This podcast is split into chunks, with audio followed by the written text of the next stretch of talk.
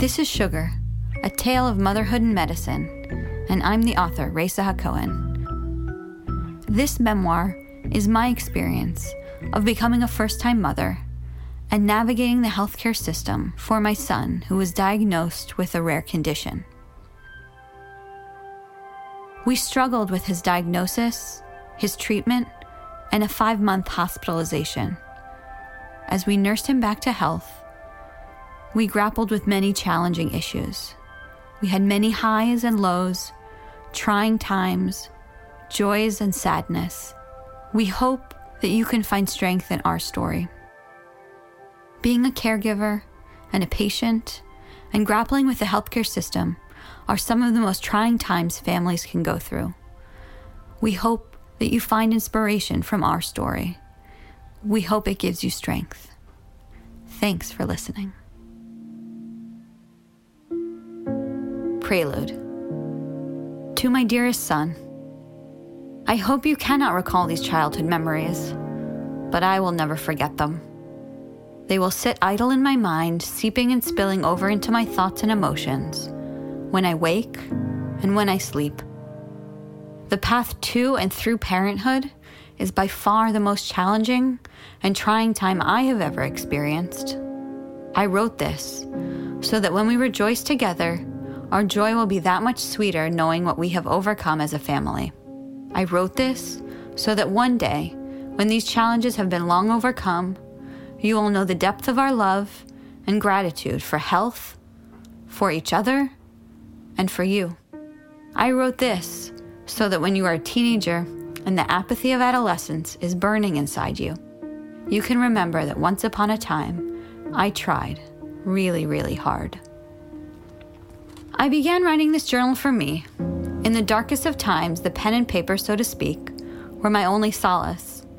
I continued to write it for you so that you would know your story, our story, and how much we have overcome so that anything else we face will shrink in comparison. We decided to publish this journal for others, with the hope that other parents and children, other partners and families, can find strength in our journey. If this helps even one person get through one more hour of one more day, we will consider it worthwhile. We remember the times that flew by and the times that inched, minute by minute.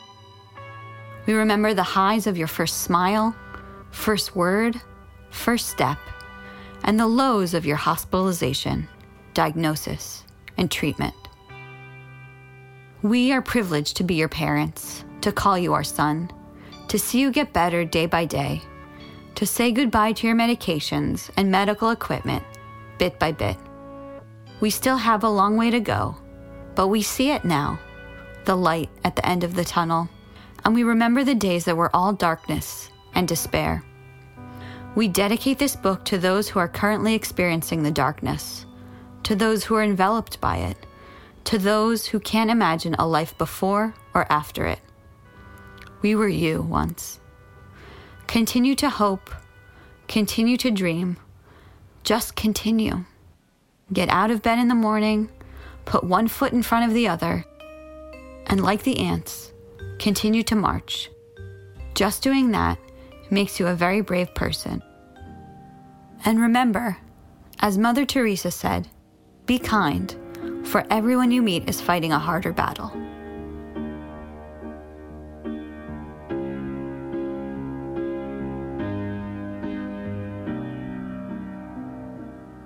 Hope. I wish for you your father's height and his kind eyes. I hope you have his patience and his diplomacy. I hope that things come with enough ease that you avoid frustration and worry, and that the things are challenging enough that you understand their full worth. The most rewarding things always come with a little sweat and a few tears. I hope you know how truly special you are how many miles were traveled and oceans crossed in order for your story to begin. And I hope you know how much you are loved and how blessed we feel to be your family. I wrote this for you on April 28th, 2013. I was four months pregnant with you, and I felt you kick for the first time. So teeny tiny, almost imperceptible. I was in corpse pose, resting at the end of my prenatal yoga class, which I attended twice a week, until another five months and 50 pounds slowed my physical capabilities and my will to be anywhere but floating in a pool of water. Those were the good days, full of hope and endless possibility.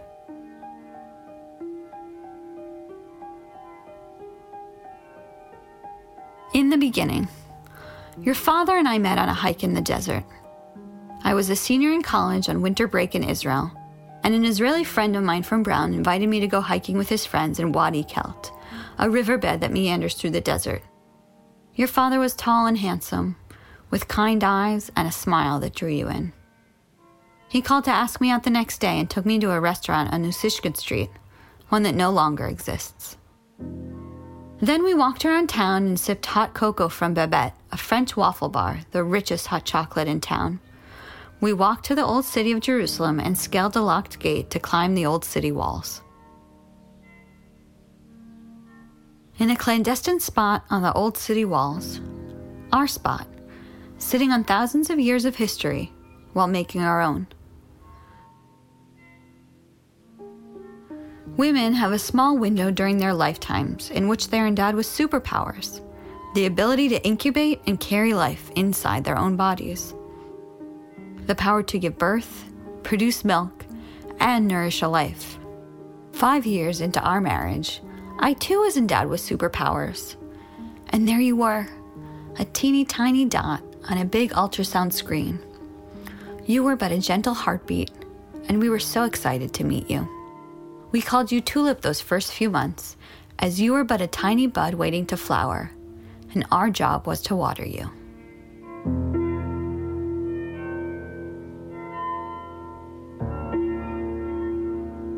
Calm before the storm. It was a relatively quiet pregnancy, aside from the one time that we rushed to the emergency clinic for internal bleeding. One morning, I woke up with a little bit of blood and panicked. I woke up your Abba sobbing hysterically. I thought I'd lost you then. I was inconsolable. We rushed to the emergency clinic, and when the doctor found you safe and sound, beating gently, I thanked God for saving you and promised that if I were lucky enough to be a mother, at the end of this long journey, I would do everything I could to protect you. Little did I understand how insignificant my power and ability would be, and how many millions and billions of things, large and small, would have to go right in order for me to fulfill that promise.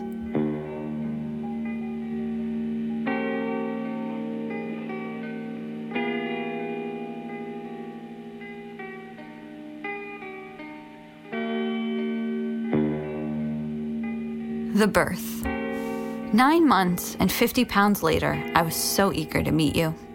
I enjoyed having you inside me, kicking in my tummy to wake me up every morning. Thump, thump, thump. I started calling you Kung Fu Panda. It was week 38 with Rosh Hashanah fast approaching. The Jewish New Year was two weeks before my due date, but your grandmother, your Savta, wanted to fly in. She had the premonition that you would come early. We hosted a big family dinner on the evening of Rosh Hashanah, and even as I was hosting, I noticed that you were less vocal. I felt less movement and less kicking. I thought it was odd, but I figured that you were just sleeping. Then the next morning, you didn't wake me up with kicks, and my concern started to mount. Where were you? What were you doing? So we grabbed the hospital bag and decided to go and get checked. Better safe than sorry. The roads were completely empty, total quiet. The silence was deafening. The same way the roads are quiet after a big snowstorm in New England, where I grew up. Yet here in the Middle East, there are no snowstorms, just the quiet of the New Year holiday. With people spending time with their families, we sped to the hospital without another car in sight. We arrived at the hospital, and the staff admitted me as a patient, took our vitals, did an ultrasound. They located your heartbeat and assured us that you were okay but you still weren't moving. So they monitored us for hours on end, still no movement. They stuffed me with sugars in order to wake you up. I have never eaten so much junk food in my whole life. They had me force tea, candy, Snickers, and challah with honey down my throat. They continued to monitor, but still nothing. Concern started to escalate. The doctor on call said that they were discussing whether to induce me with the possibility of a C section or whether to send me straight to the operating room. They decided on an emergency C section. They notified us five minutes before sending me to the operating room. A nurse started prepping me, and Savta came in to give me a hug and wish me luck. But the tears in her eyes and quiver in her voice gave her away. She was terrified. Scared in a way only a parent can be. Afraid to lose you. Afraid to lose me. Afraid. Because once you are rolled into surgery, you literally have no control. A feeling with which I was familiar, and soon to be more intimately acquainted. Your Abba is the strongest man I know, and as he wheeled me through the operating room hallway in a wheelchair, I felt his feet drag. Even he gave away his mounting fear for you and for me as he kissed me on the forehead with tears streaming silently down his face. We said a prayer asking God to protect us.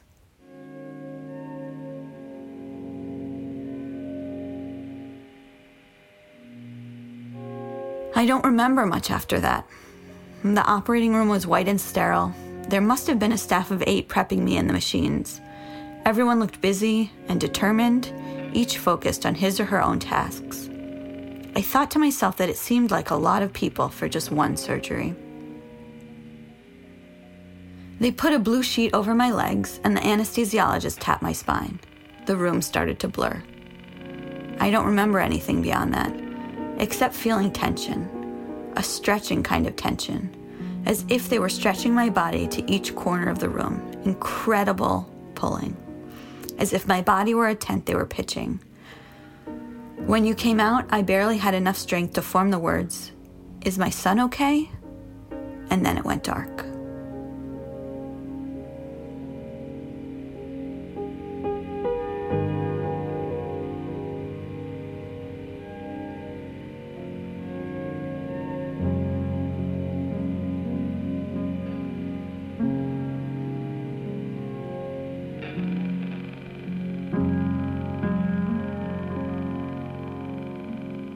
Shell.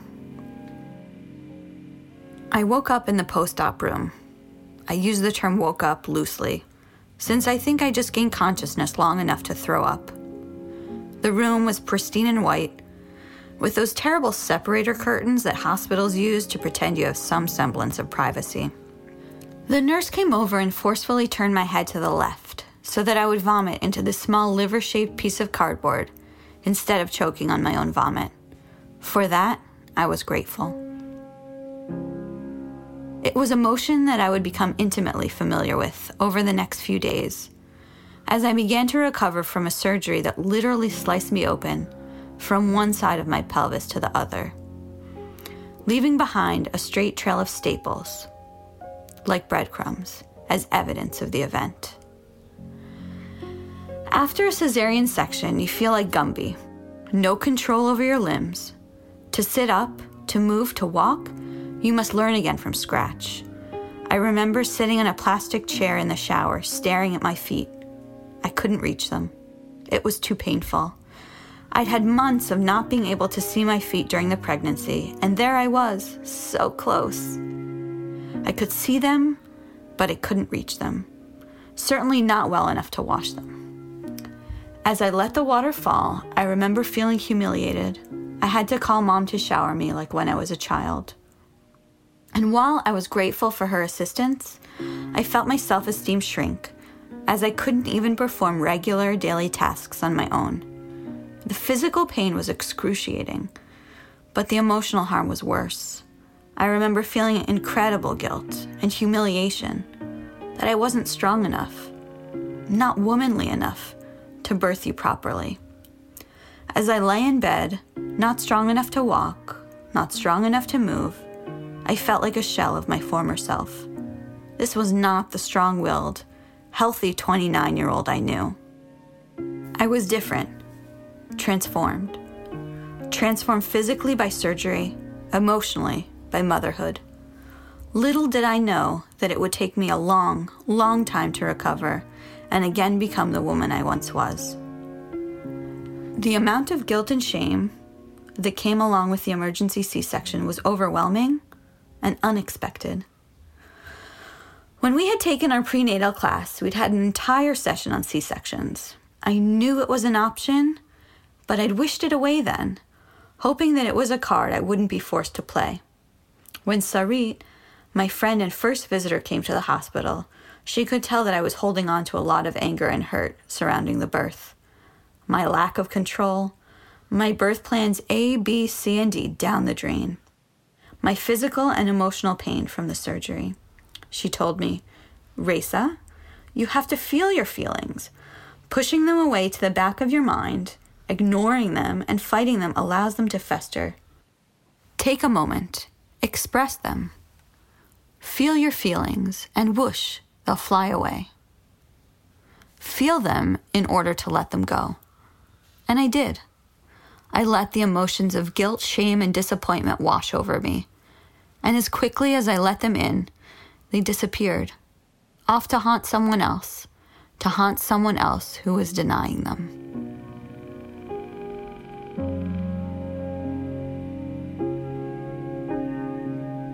Freshman Orientation The maternity ward is a weird parallel universe where mothers, young and old, are thrust together to recover from their respective birth experiences. Everyone is forced to stay two or five days for observation, depending on how traumatic her birth was. C section mothers are assigned to rooms together as they need special observation and are compelled to stay longer. The official patient attire was a hideous pink patterned muumuu that had buttons strategically placed for easy breastfeeding access. All the healthy babies were kept together in the nursery for specific hours so that the mothers could sleep and recover. As far as nurses go, the maternity ward nurses had the least power in the whole hospital. They patrolled the ward, taking temperatures and blood pressures, and doling out Tylenol like candy. I asked if they had anything stronger than Tylenol. They didn't. You could tell the first time mothers from the others, as we ended up wearing the muumuus the longest. Some women bounced back quickly, and they were already comfortable in their own clothes and skinny jeans just days after birth. Others, meaning me, could spend weeks in those awful muumuus. Because while hideous, they identified you as a patient, specifically a maternity patient, so that everyone knew just by your outfit to excuse your physical appearance and to cut you a large amount of slack for being overtired and depressed and for functioning at 3% of your normal mental capacity. You had just given birth after all. Sophomore orientation. While the maternity ward was its own universe that took some adjustment, the neonatal intensive care unit was its own galaxy and we were clearly outsiders. While Savta nursed me back to health, your Abba stayed vigilantly by your side. He sent me photos of you until I was mobile enough for Savta to wheel me over to the neonatal intensive care unit. Same floor, floor nine, but worlds away, considering I couldn't take three steps on my own. As I was wheeled into the hallway, I saw photos lining the hall photos of healthy children who had spent time in the NICU, sent in by their grateful parents. Some were of twins, some with before and after photos, but all of perfectly healthy children ipso facto. As we passed the photos, my heart was full of sadness and hope that one day soon we would be able to send in a photo of our healthy son, and this experience would be all but a distant memory. There's a big sign in red letters outside of the NICU that reads Entrance permitted, only for parents and grandparents. All other persons and family are forbidden.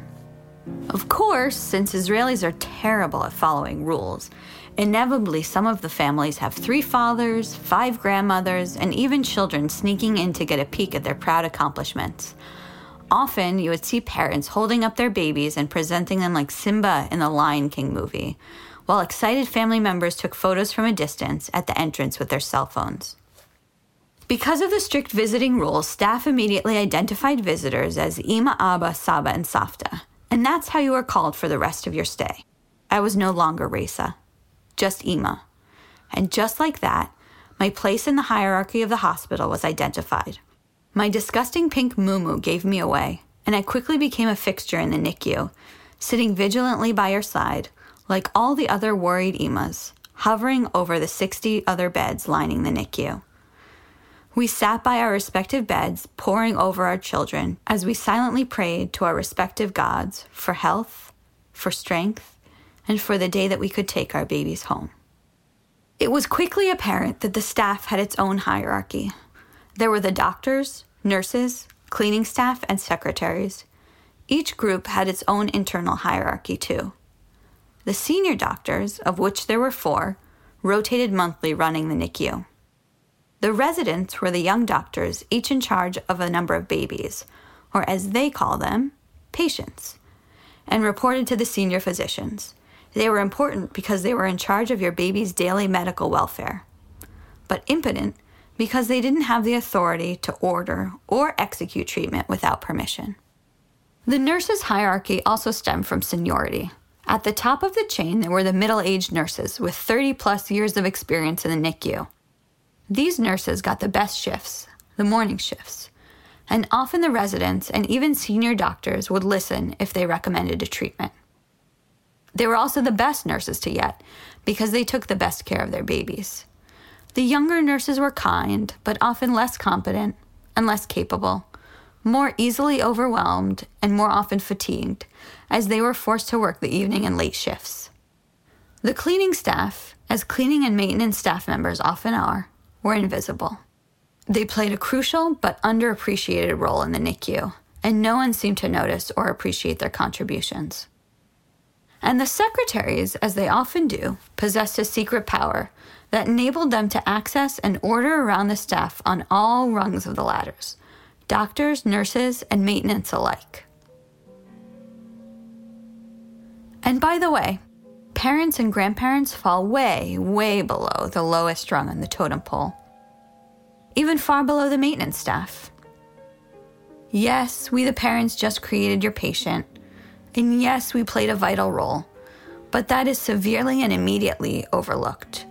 Often parents were seen as obstacles in the patient's treatment, and they were certainly treated as such. At first, since they didn't bother learning our names, we didn't bother learning theirs. We called each staff member according to his or her appearance or temperament, whichever was more pronounced. There was String Bean, a tall, stick thin senior resident. There was Pompous, a senior physician who literally looked over or through everyone perceived to be below his level on the totem pole. There was Schlumpy, a senior doctor who was so unkempt that outside of the NICU, he would have easily been mistaken for a homeless person, but who was the most agile, adept doctor in the whole unit at drawing blood and finding good veins on his teeny tiny patients. There was also Grumpy, a senior nurse with an ostensible contempt for parents, but a secret gentle love that she showed towards her little patients. The list goes on. We had all the seven dwarves, a series of emotions, and a handful of vegetable names for the NICU staff those first weeks. The NICU is a sterile environment and must be kept that way for the health of the babies inside the unit. Visitors must sterilize their hands before entering and wear yellow or blue gowns that go over normal clothes. Initially, no one shared any of these rules with the parents, so most parents' first introduction into the NICU was taking three steps towards the door and having a nurse chase them out for wearing the wrong thing or failing to sterilize. I burst into tears the first time I was rolled into the NICU when a nurse chased me out for failing to sterilize my hands. As I began to sob, I told her that I couldn't get up out of the wheelchair to reach the sink and wash my hands. Obviously, my outburst softened her a bit as she brought over some hand sanitizer. Mom then rolled me over to your station, or giraffe as they're called in the NICU. They're small, elevated rectangular beds with long necks supporting fluorescent white lights that heat the bed from overhead. And for the first time, I laid eyes on you, my little miracle.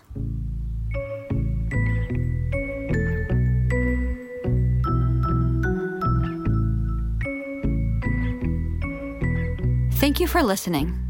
This has been Sugar, A Tale of Motherhood and Medicine, and I'm the author, Raisa HaKohen. You can find us on Amazon.com or like us on Facebook. This podcast has been produced by Aaron Leader and mastered by Keith Rigling.